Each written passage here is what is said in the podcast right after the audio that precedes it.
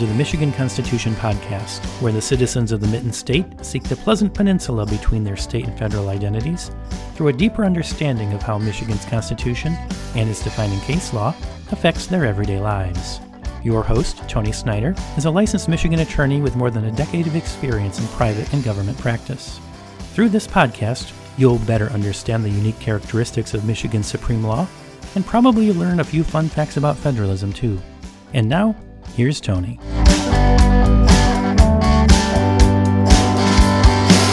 Welcome back to the 24th installment of the Michigan Constitution podcast. This time, I want to talk about Article 1, Section 10 of the Michigan Constitution.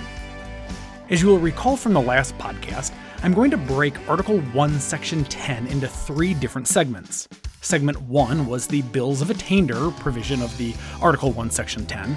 Now, this second segment we're going to talk about will be the idea of ex post facto laws. Now, here's what ex post facto means. No bill of attainder, ex post facto law, or law impairing the obligation of contract shall be enacted. The expression ex post facto laws is a technical one which was in use long before the Revolution and had acquired an appropriate meaning by legislators, lawyers, and authors. The phrase is one which relates exclusively to criminal or penal statutes. An ex post facto law renders an act punishable in a manner in which it was not punishable when it was originally committed. More so, the prohibition of ex post facto laws is designed to secure substantial personal rights against arbitrary and oppressive legislation and to secure fair notice that such conduct is criminal.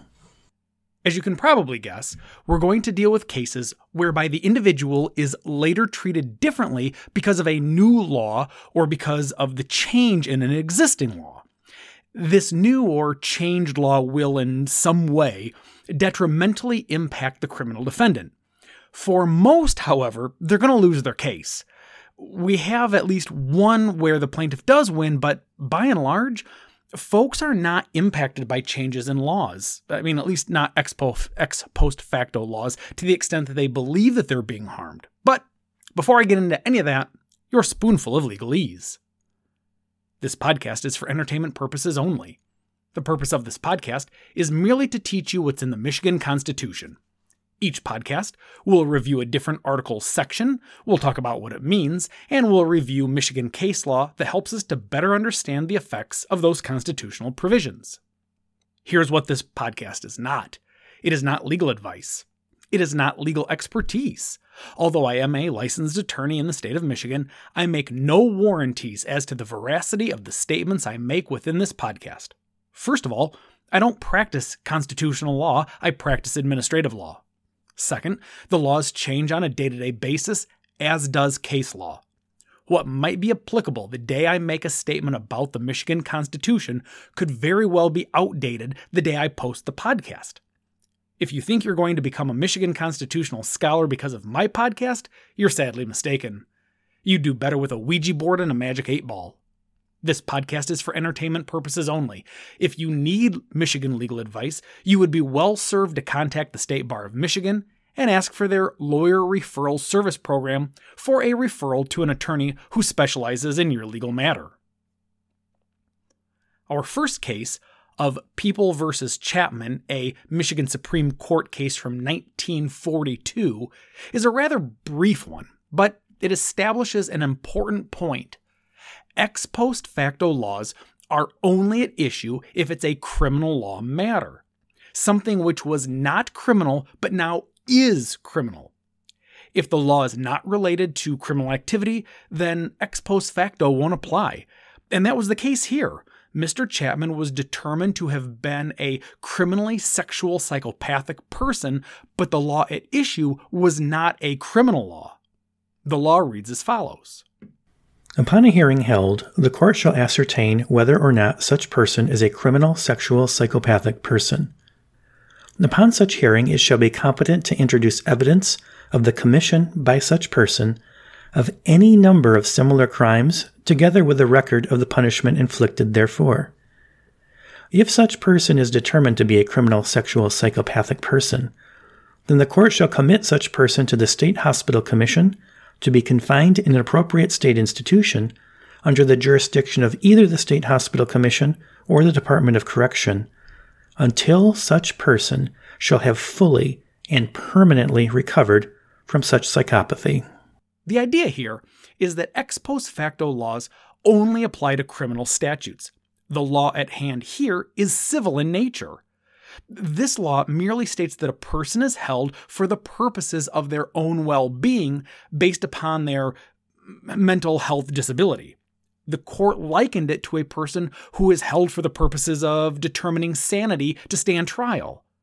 The statute providing for the restraint and care of the criminally insane, which was enacted after the commission of the crime, is not ex post facto. Why? Because this statute is not a criminal law, rather, it's outlining the treatment of a mentally incapacitated person. And while it's not my intention to make things politically correct for the sake of this podcast, I did update some of the terminology to better help you, the listener, understand the language used from, you know, an, an 80 year old court case. I did, however, keep the term criminally sexual psychopathic person in this review because, well, you just don't hear that term anymore.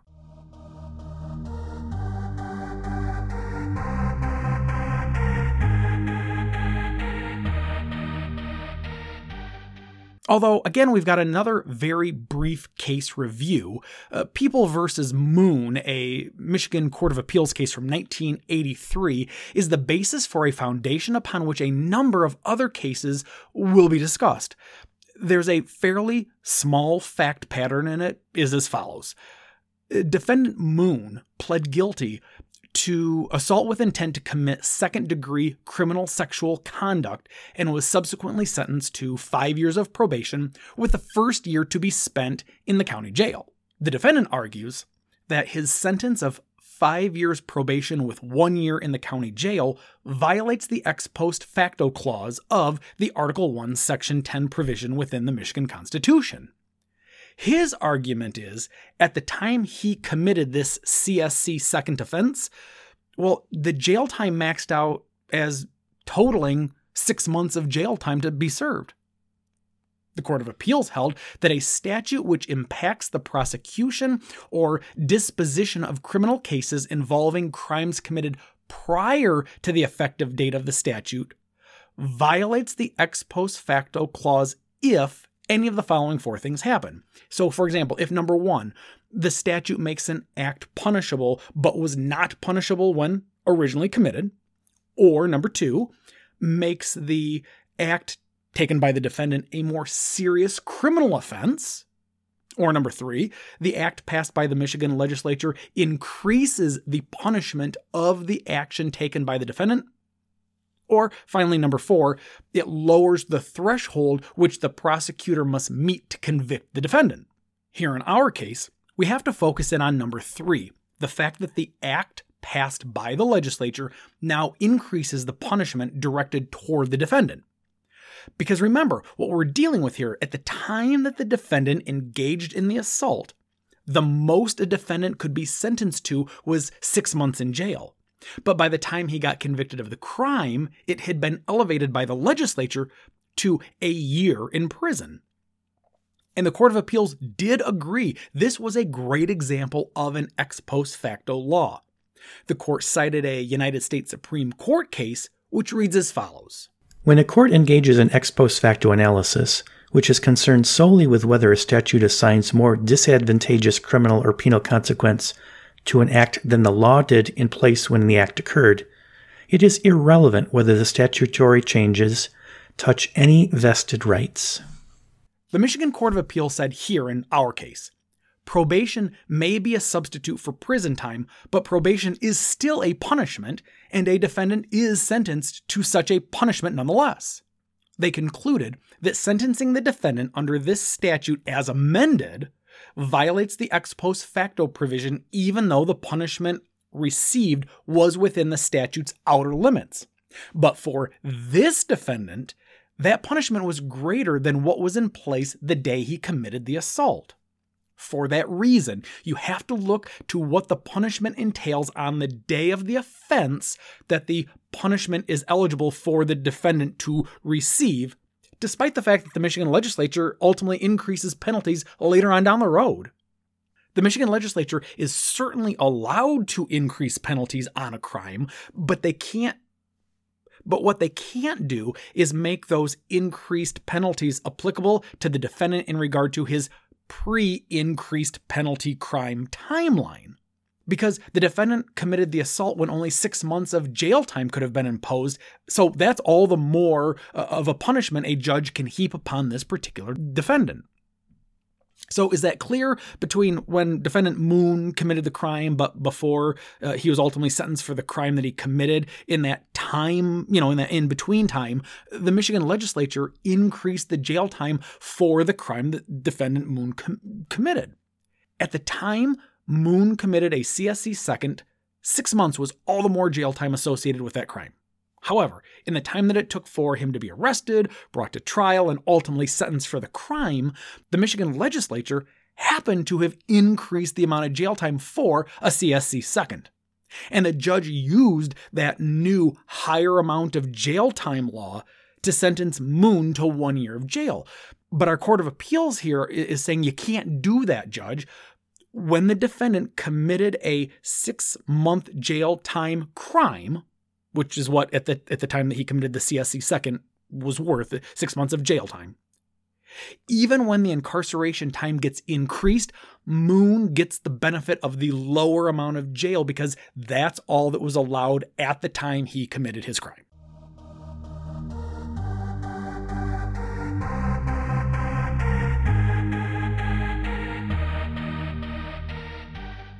That being understood, let's go to our next case, which is People versus Potts, uh, a Michigan Court of Appeals case from 1989. And here we have a defendant who has pled guilty to a reduced charge of voluntary manslaughter. She was sentenced to a prison sentence between 3 to 15 years. Ms. Potts was sentenced under an updated sentencing guideline, however, and this was the crux of her argument to the Court of Appeals she committed her crime before the sentencing guideline was updated. She believes because the judge used the newer and subsequently more damning guideline by which to sentence her, this amounted to an ex post facto law. Now, side note, let's chat a few minutes about what sentencing guidelines are.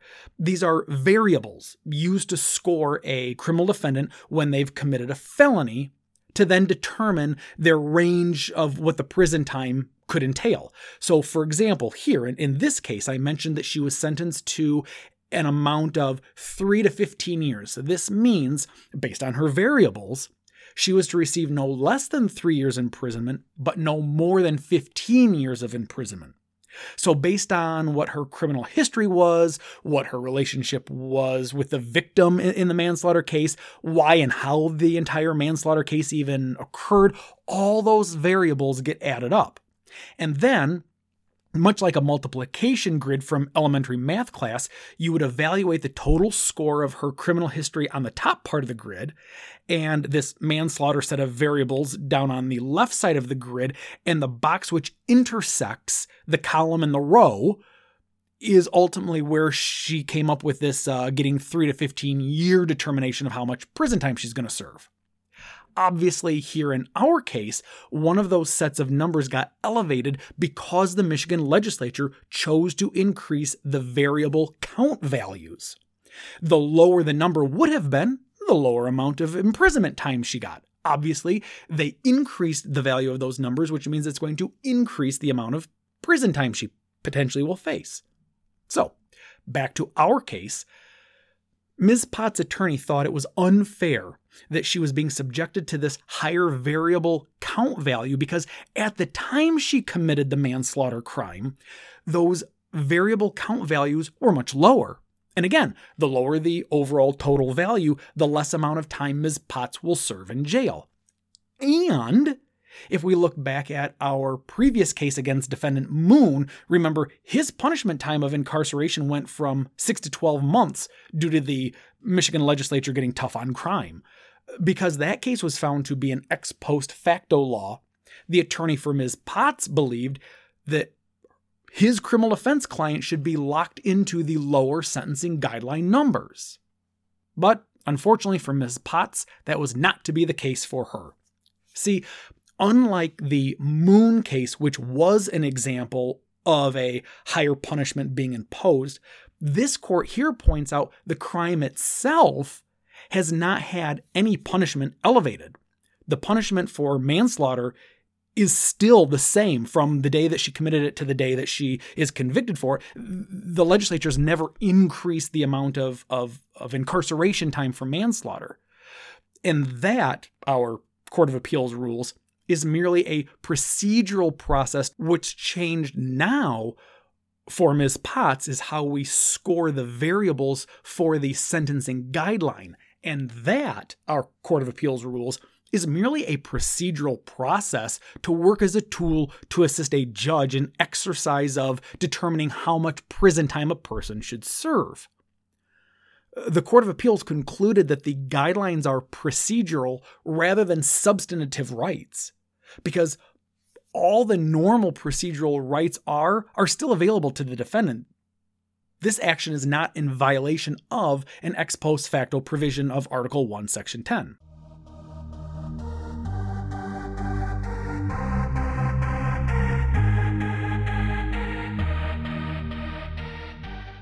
If that doesn't quite make sense, or if you're still not able to really wrap your head around the difference between the crimes punishment going up versus say the amount of incarceration time going up because of like sentencing guideline here here's another case that's, that's somewhat similar in nature this case is People versus Russo. It's a Michigan Supreme Court case, and it was uh, decided in 1992. And it involves a person who could have avoided being charged with a criminal offense, except the statute of limitations had been extended out a longer amount of time just before he got charged. It's probably the lengthiest fact pattern of today's podcast, so uh, I think you're going to find it interesting. But you're going to have to stick with me while we while we go through the fact pattern. So here we go. Here, the first thing that you need to know: these dates are important, but don't worry, I will circle back to them later in our review. So for right now, just kind of sit back and listen to what's going on. In April 1989, the Grand Rapids Police Department received information from a victim, then aged 16, that over a four year span between when she was five through and until she was 10 years old, she had been sexually assaulted by defendant Russo. These assaults allegedly occurred between 1978 and 1982. Based on that information, a warrant was issued for a search of defendant Russo's residence on the basis of the 16 year old's details being contained within her affidavit. An abundance of homemade and commercial child pornography tapes, sexually explicit photographs, magazines, along with video, television, and camera equipment were all seized during the execution of this search warrant. And indeed, it, there was lots of evidence found uh, where video and photos of the 16 year old victim when she was still in between those ages of 5 and 10. As a result of this search and seizure, the defendant was arrested on April 28, 1989, and charged with criminal sexual assault of a child. The statute of limitations in effect at the time these heinous acts were being committed was six years it is not being argued by either the prosecutor or the defense that under the previous limitation period, the charges here would have been barred back in August of 1988. However, before the running of the then applicable six year uh, statute of limitations, the legislature amended the statute. This amendment became effective March 30th, 1988 which was five months before the previous statute of limitations would have expired for Mr. Russo. So let me give you those dates again, all right? 1978 through and including August of 1982, these assaults were occurring to a girl who was between the years ages of, of 5 and 10. Now, in August of 1982, that's when the last assault occurred, thus, the six year statute of limitation begins its countdown.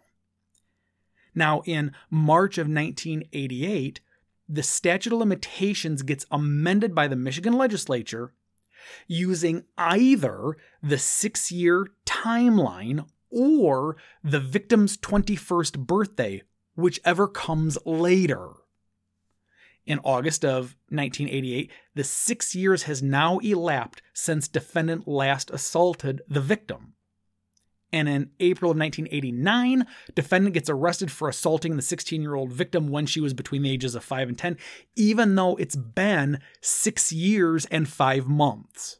The defendant filed a motion to suppress the evidence and to dismiss the charges, claiming that the action was barred by the statute of limitations and that the warrant was defective.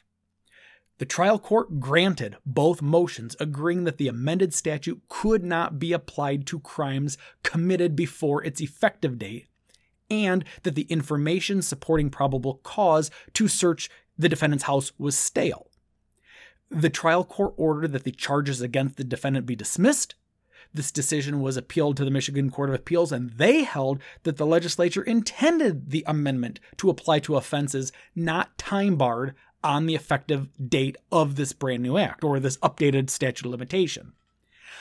And it gets to the Michigan Supreme Court, which is what we're reviewing right now, and they uphold the Michigan Court of Appeals decision, finding it was not an ex post facto violation to extend the statute of limitations on this crime. And here are the arguments made by the two sides. Now, the prosecutor, they argued that the extension of the statute of limitation period applies to those offenses that were committed before the statute of limitations was amended, but were not yet time barred under that previous limitation. Of course, the defendant argued that the amendment to the statute of limitation does not specifically state that it applies retroactively to acts like what defendant Russo did, and so that the amendment should not be applicable to him. The Michigan Court of Appeals sided with the prosecutor and found that changes to a statute limitation is not what the ex post facto provision intends to protect. The Supremes held that the ex post facto provision is intended to secure substantial personal rights against arbitrary and oppressive legislation.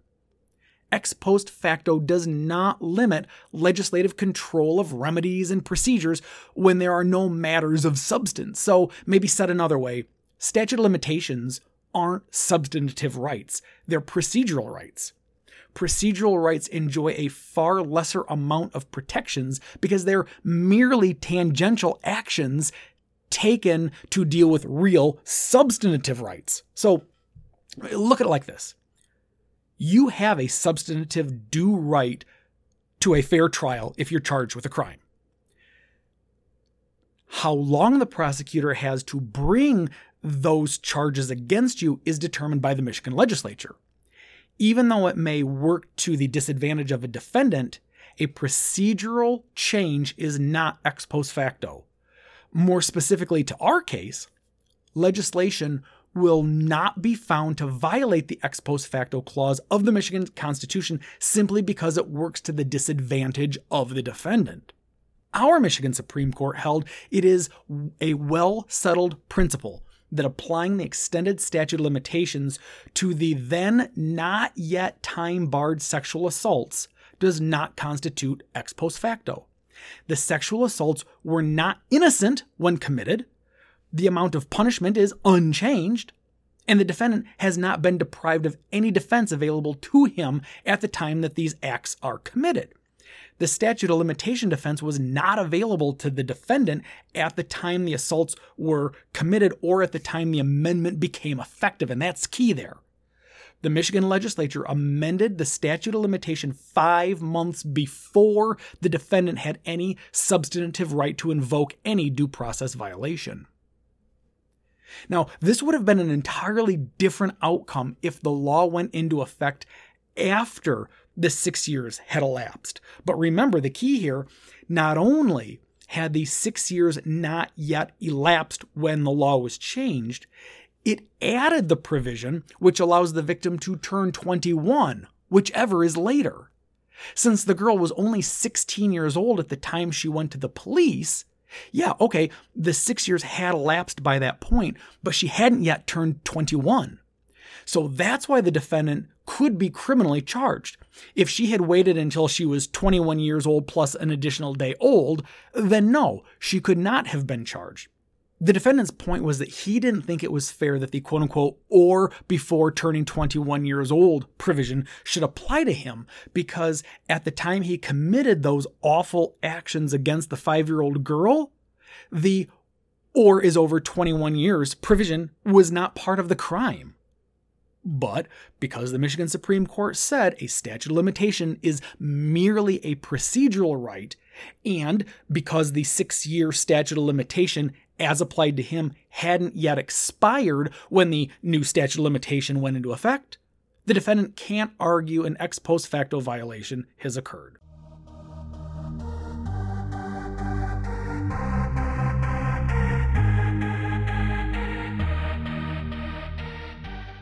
This next case of Riley versus Parole Board, a Michigan Court of Appeals case from 1996, deals with a person who is currently imprisoned but believes a parole board violated his ex post facto provision.